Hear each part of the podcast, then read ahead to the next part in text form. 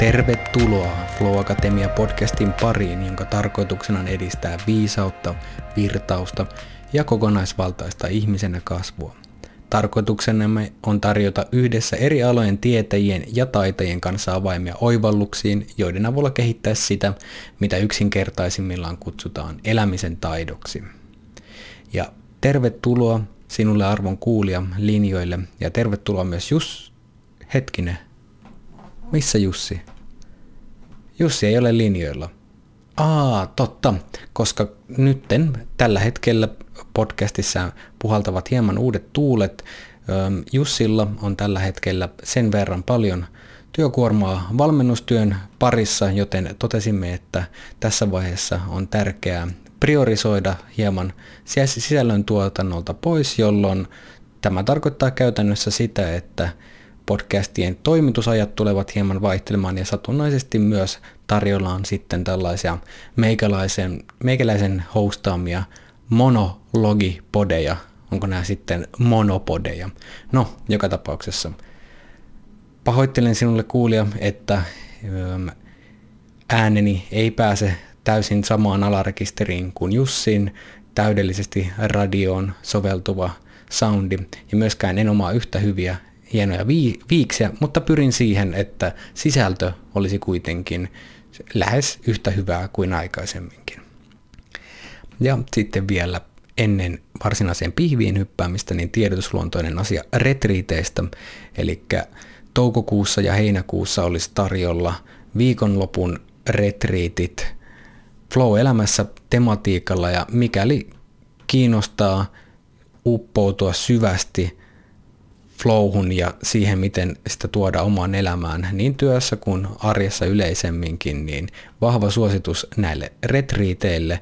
Ne ovat jo kymmeniä ihmisiä palvelleet ja toistaiseksi kokonaisarvosana palautteessa retriitin kokonaisarvosana on tällä hetkellä muistaakseni 4,95 kautta 5, joten hyvin ovat ihmiset myöskin pitäneet näistä retriiteistä. Toisena vaihtoehtona niin toukokuussa myös sitten päivän kestävä miniretriitti, mikä on sitten tämmöinen, jos ei täys syvä upotus, niin kuitenkin varsin hyvä dippi näihin aiheisiin. Ja tämä tapahtuu hyvin kätevästi tuolla Helsingin Honkaluodossa, joten jos haluat, haluat tämmöisen kevyemmän version kärkeen, niin suosittelen vahvasti navigoimaan meidän nettisivuille www.flow-akatemia.fi, niin sieltä löytyy sitten lisätietoja, ilmoittautumislomakkeet sun muuta. Ja kas näin, nyt on promot promoiltu, mennään pihviin, keskitytään itse asiaan ja tämän päivän teemanahan on keskittyminen. Ja jos nyt ennen kuin edes mennään sen pidemmälle, että mi, mik, miksi keskittyminen on merkityksellistä, niin lähdetään ensin siitä, että mitä keskittyminen oikeastaan tarkoittaa. Niin yksinkertaisimmillaan keskittymisellä viitataan huomion kohdistamiseen, säätelyyn ja ylläpitämiseen tehtävän mukaisissa kohteissa ja asioissa. Ja se, että mitä huomio on, niin huomio on se valo, joka meidän sisimmästä lähtee ja huomaa asioita ja kerää niistä informa- enemmän informaatiota ja siten myös mahdollistaa vuorovaikutuksen näiden asioiden kanssa. Ja tämä huomaaminen on ihmisenä olemisen ytimessä, sillä kaikki meidän toiminta pohjautuu sille, että mitä me huomataan ja miten millä tavalla me sen myötä vuorovaikutetaan asioiden kanssa. Ja voisi sanoa, että meidän huomio on meidän arvokkain resurssi siinä mielessä, että kaikki meidän muu resurssien käyttäminen rakentuu sille, että millä tavalla me, miten me meidän huomiota käytetään ja miten keskittyneesti me voidaan sitä käyttää. Eli tästä pääsinkin jo siihen, että miksi keskittyminen on tärkeää, niin sen takia, että kaikki muu, mitä me tehdään, rakentuu sille, että missä määrin me pystytään keskittymään. Keskittyminen on ihan valtavan tärkeää myös flown kannalta, koska jotta me voidaan päästä flowhun, niin meidän pitää pystyä keskittymään. Ja keskittynyt huomio onkin flow, yksi flown neljästä edellytyksestä, sillä jotta me voidaan päästä flowhun, meidän ensin keskityttävä ja meidän on ponnisteltava, meidän on fokusoitava siihen tehtävään, minkä parissa me nyt halutaan ikinä päästäkään virtaukseen. Ja vasta sen myötä, kun me ollaan pitkäjänteisesti keskitytty johonkin, niin sen myötä se flow voi myös tulla sieltä. Mutta mikäli keskittyminen katkaistaan, niin samaan flowhun pääseminen, niin tutkimusten mukaan voi viedä 15 minuutista puoleen tuntiin, joten ihan puhtaasti virtauksen kannalta, niin on äärimmäisen tär- tärkeää, että me pystytään keskittymään. Sitten keskittyminen vaikuttaa myös meidän täyttymyksen kokemiseen, sillä tutkimustenkin mukaan sillä ei ole niinkään paljon merkitystä, mitä me tehdään, kuin se, että miten läsnä olevasti keskittyneesti me tehdään. Että hyvin triviaalinoloiset arkiset asiat, niin ne voi tuntua hyvinkin täyttymyksellisiltä, jos me kyetään oikeasti keskittymään ja olemaan läsnä sen tekemisen kanssa, kun taas hienommatkaan asiat ei tunnu juurikaan miltään, jos me ei pystytä oikeasti keskittymään olemaan läsnä, läsnä niille. No, sitten on keskittymisen kannalta tai keskittymisen merkitys syntyy myös vapaudesta. Eli lopulta me voidaan olla vain siinä määrin vapaita, missä määrin me kyetään ohjaamaan meidän huomiota ja keskittyä siihen, että mikä me aidosti koetaan olennaiseksi. Sillä mitä enemmän meidän keskittymiskyky on altis ulkoisille ärsykkeille tai meidän vähemmän ideaaleille impulseille, niin se, ne luo rajat sille, että mis, miten vapaasti me voidaan lopulta toimia. Joten summa summarum keskittyminen on hyvin tärkeää niin tehokkuuden, hyvinvoinnin kuin yleisen elämän täyttymyksenkin kannalta. No sitten kaikki varmaan tunnistaa nämä keskittymisen haasteet tänä maailman aikana, että missä joka ikisen nurkan takana, minne kurkistatkaan, niin siellä on jotain välkkyvää ja vilkkuvaa, joka tätä keskittymistä tätä meidän, ja meidän, ennen kaikkea sitä meidän huomiota pyrkii kalastelemaan tätä meidän arvokkainta resurssia. Ja moni varmasti myös kokee, että vitsi, kyllä tämä keskittyminen olisi tätä olisi, tätä olisi kiva saada lisää, että mä pystyisin toimimaan pikkasen tehokkaammin ja aika ei valuisi niin paljon hukkaa, tai että ihan että huomaa jo sen hyvinvointia kuormittavan vaikutuksen, kun se keskittyminen on pir- tai huomio on pirstaloitunut sinne sun tänne. Se, mitä on hyvä ymmärtää ke- keskittymiseen vaikuttavista tekijöistä, niin voidaan jakaa karkeasti ulkoisiin ja sisäisiin tekijöihin. Ja jos me halutaan lähteä parantaa meidän keskittymisen mahdollisuuksia, niin voidaan lähteä niistä ulkoisista liikkeille, koska ne on semmoisia, niitä voi suoraviivaisemmin lähteä optimoimaan ja niin sinäkin kuulija voit lähteä näistä jo tänään liikkeelle. No ensimmäisenä on ympäristö ja sen valikoiminen sen mukaan, että mikä on sen tehtävän kannalta parasta. Lähtökohtaisesti voidaan miettiä, että meidän kannattaa valita keskittymistä tukea sellaiset ympäristöt, missä on mahdollisimman vähän kilpailevia aistijärsykkeitä tai tehtäviä, koska jokainen ärsyke ja mahdollinen tehtävä niin kilpailee siitä meidän huomiosta ja ne, meidän kannattaa lähteä mennä sellaisiin ympäristöihin, missä näitä lähtökohtaisesti on jo vähemmän. Tässä on toki tärkeää huomioida se, että erilaiset tehtävät niin vaatii pikkasen, tai ni, niissä erilaiset ympäristöt voi toimia pikkasen eri tavalla, että joissain vaikka, vaikka luovemmissa tehtävissä se voi olla jopa hyvä, että ympäristössä on sitä aistitykitystä ja on esimerkiksi kahvilassa, missä kuuluu vähän puheensorinaa ja näin. Et, et tässä on semmoinen pieni disclaimer, että on, on tärkeää myös vähän kokeilla, että mikä sopii itselle, mutta lähtökohtaisesti suurimmassa, etenkin silloin kun tehdään jotain oikeasti vahvasti keskittymistä vaativaan, niin silloin ne ulkoiset ärsykkeet harvemmin auttaa ihan hirveästi sitä. No sitten toisena on to, totta kai muoka, kannattaa lähteä muokkaamaan sitä omaa ympäristöä mahdollisuuksien mukaan, että koska kaikki me ei voida valita täysin suverenisti sitä, että missä me työskennellään ja miten me työskennellään, niin että lähtee siitä, että millä tavalla voi muokkaa sitä omaa ympäristöä. Kuitenkin samoilla prinsiippeillä, että pyrkii poistamaan sieltä kaikki ylimääräiset aistijärsykkeet ja ja niin kuin yleinen sekavuus on myös semmoista, että mistä kannattaa, kannattaa pyrkiä pois, koska kaikki visuaalisessa kentässä oleva seka, sekavuus, niin myös haastaa sitten sitä omaa keskittymistä, koska siellä on jatkuvasti jotain, että mihin, mihin sen huomion haluaa kiinnittää. Ja mitä heikommaksi kokee oman keskittymiskykynsä, niin sitä merkityksellisempää on tämä ympäristön, ympäristön optimointi ja myös se, että miten, ja totta kai meillä vaihtelee myös ihan päivän mukaisesti se, että silloin kun tuntuu, että on vähän vireystila matalalla sun muuta, niin silloin erityisesti kannattaa panostaa siihen ympäristöön. Ja ulkoisiin tekijöihin liittyy myös kaikkien mahdollisten notifikaatioiden sun muiden hiljentäminen, että tämä on varmasti, jokainen on tämän todennäköisesti jo kuullut joskus, mutta jo, siltikään kaikki eivät tätä ole käytännössä toteuttanut, että silloin kun haluaisi oikeasti keskittyä, niin hiljentäisi kaiken ylimääräisen siihen tehtävään kuulumattoman, niin ihan kännykän pikaviestimistä, so, so, some-piippereistä sun muista, ja niitä on sitten paljon mukavempi sen työskentelyn lopetettuaan tai tauoilla paneutua sinne, kun sitten sen sijaan, että se työskentely katkee koko ajan siihen, että pomppaa joku enemmän tai vähemmän tärkeä ilmoitus sieltä, niin suositus sille, että hiljennä kaikki notifikaatiot silloin, kun haluat oikeasti keskittyä ja sitten varaa erikseen ajanjaksot, että milloin, milloin tota noin, paneudut sitten niihin.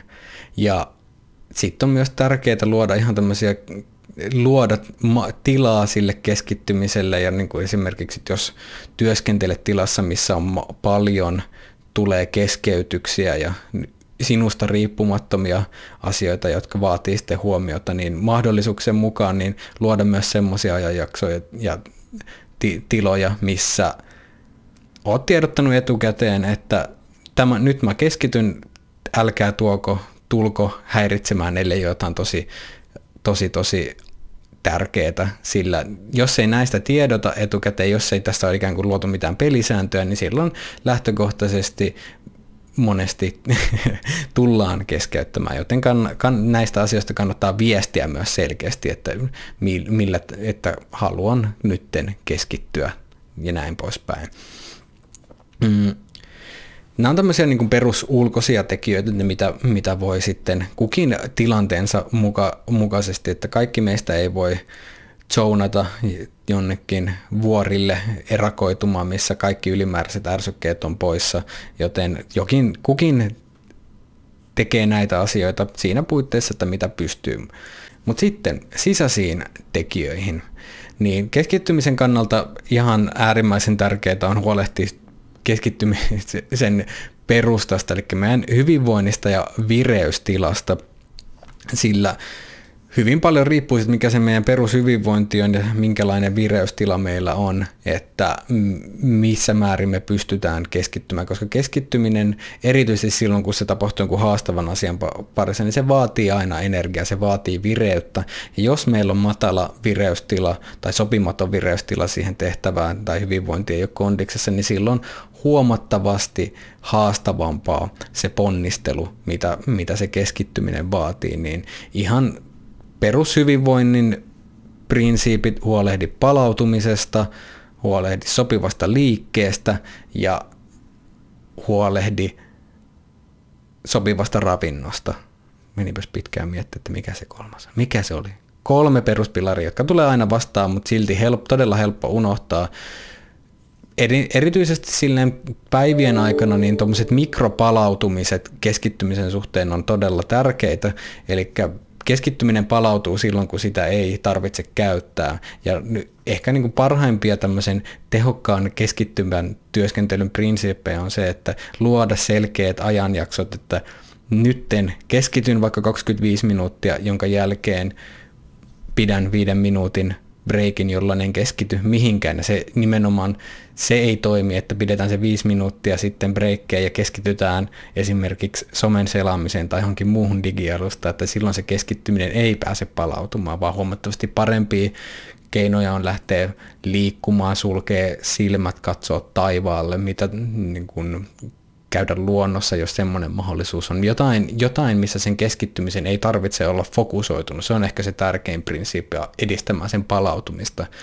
Ja tämmöinen kaveri kuin Andrew Huberman, johon monesti podcastissa viitataan, niin on nostanut, että huomattavasti olennaisempaa kestävän työskentelyä hyvinvoinnin kannalta. Ei ole semmoiset megapalautumiset aina sitten työpäivien tai jopa isompien niin kuin työkausien jälkeen, vaan enemmänkin mikropalautumisten tuominen siihen niin kuin päivittäisen arjen lomaa, jotka voi olla just niitä minuutin muutaman pikku tauotuksia.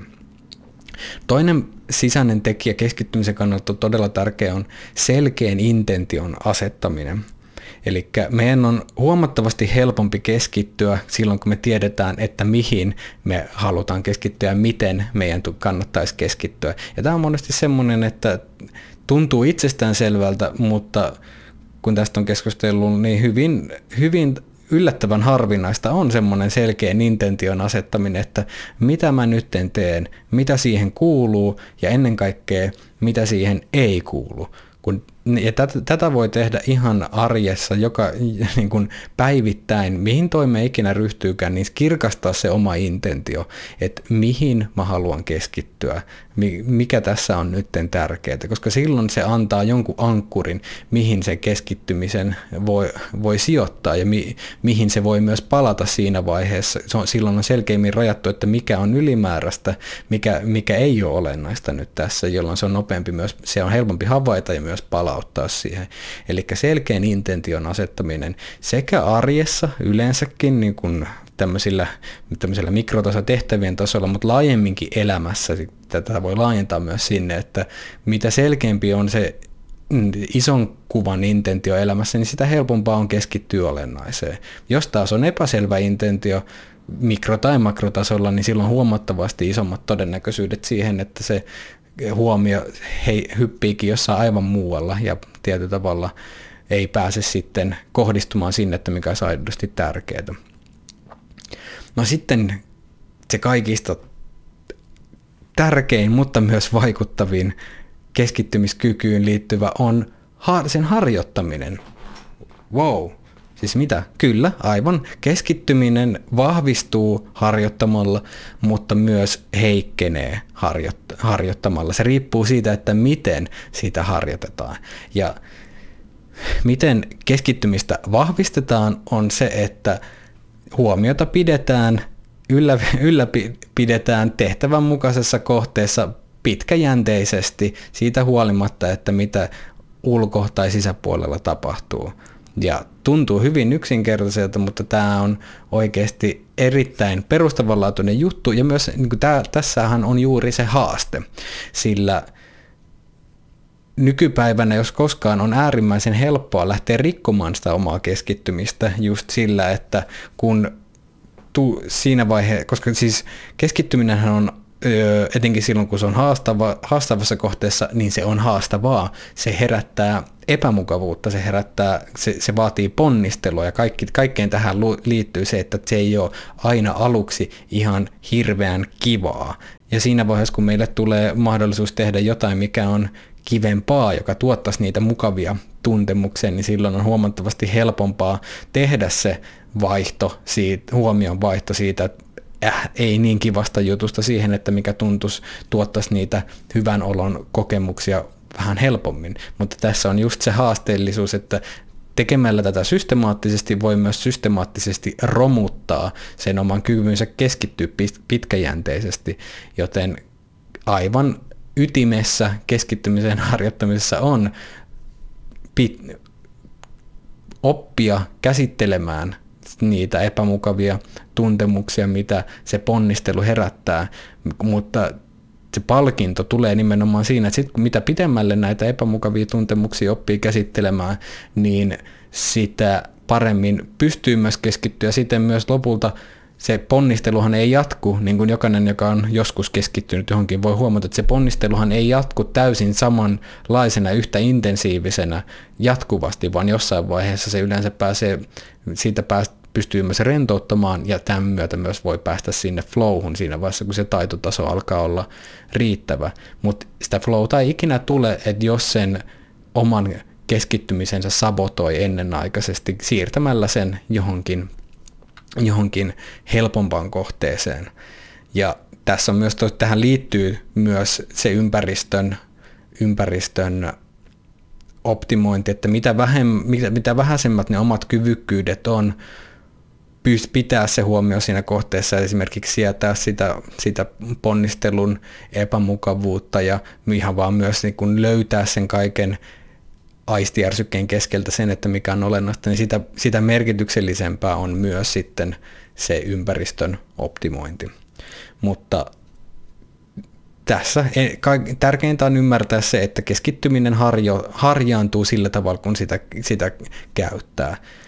No sitten tähän on ihan luonnollisesti olemassa ihan keskittymistä harjaannuttavia tekniikoita, joista meditaatio, keskittymismeditaatio on itselleni osoittautunut toistaiseksi tehokkaammaksi ja myös re, niin kuin, resu, hi, hinnaltaan halvimmaksi ja eniten tuottavaksi tavaksi harjannuttaa sitä omaa keskittymistä.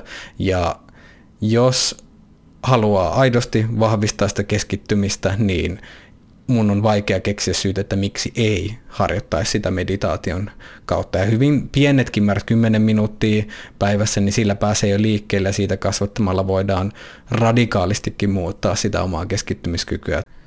Eli suosittelen meditoimaan. Ja tässä oli nyt sitten tällainen tiivis, tiivis selonteko siitä, että millaista omaa keskittymistä voi lähteä vahvistamaan. Ja nyt voit kuulija tehdä tämmöisen pienen tsekkauksen siitä, että mi, millä tavalla se, minkä näköiset tekijät siihen omaan keskittymiseen vaikuttaa tällä hetkellä, että minkälainen on se ympäristö, minkälaisissa ympäristöissä se toimit, miten ne ympäristöt joko mahdollistaa keskittymistä tai heikentää sitä. Ja minkä näköiset sisäiset tekijät, mitkä on ne sun luontaiset ominaisuudet, miten, miten sä, ja miten sä olet harjoittanut sun keskittymistä, miten selkeästi asetat intentiot. Ja näistä voi sitten lähteä liikkeelle, että okei, että jos huomaa, että okei esimerkiksi, että tulee itse asiassa katkaistua se oma, niin kun, mulla ei ole semmoisia, mä en luo selkeitä keskittymisen ajanjaksoja, vaan niin kun aika lailla tulee pirstaloituista huomiota pitkin päivää, niin siinä on esimerkiksi hyvä checkpointti sitten lähteä, että pitäisiköhän tässä mahdollisesti lähteä luomaan enemmän tämän, tämmöisiä raameja, mitkä tukisivat sitten tätä keskittymisen mahdollisuuksia. Ja näin. Tähän teema- tematiikkaan voisi hypätä huomattavasti syvemmin ja mennä sinne taustatekijöihin, mutta tässä nyt on tämmöistä yleisraamia ja toivon, että olet saanut tästä jotain irti. Ja jos tuntuu siltä, että haluaisit vielä syventää omaa keskittymiskykyä, vahvistaa sitä, mutta vielä ei oikein tunnu, että no mistä mä nyt lähden liikkeelle, niin meikäläisen coachingin kautta voi saada siihen varmasti hyviä näkökulmia ja työkaluja, että se löytyy sitten ihan tuolta www.flow-akatemia.fi ja sieltä niin Flow elämässä ja Flow Coaching linkin alta niin voi sitten varailla aikaa, niin voidaan pitää ihan tämmöistä keskittymisen työpajaa ja näin. Mutta toivon, että olet saanut tästä jotain irti ja jos heräsi jotain kysyttävää, niin laita ihmeessä viestiä, niin mielelläni vastaan niihin. Toivon sinulle tässä erittäin keskittymi, keskittynyttä viikon jatkoa, missä ikinä odotkaan ja muista pitää huomio olennaisessa. Kiitos ja nähdään seuraavassa jaksossa. Adios.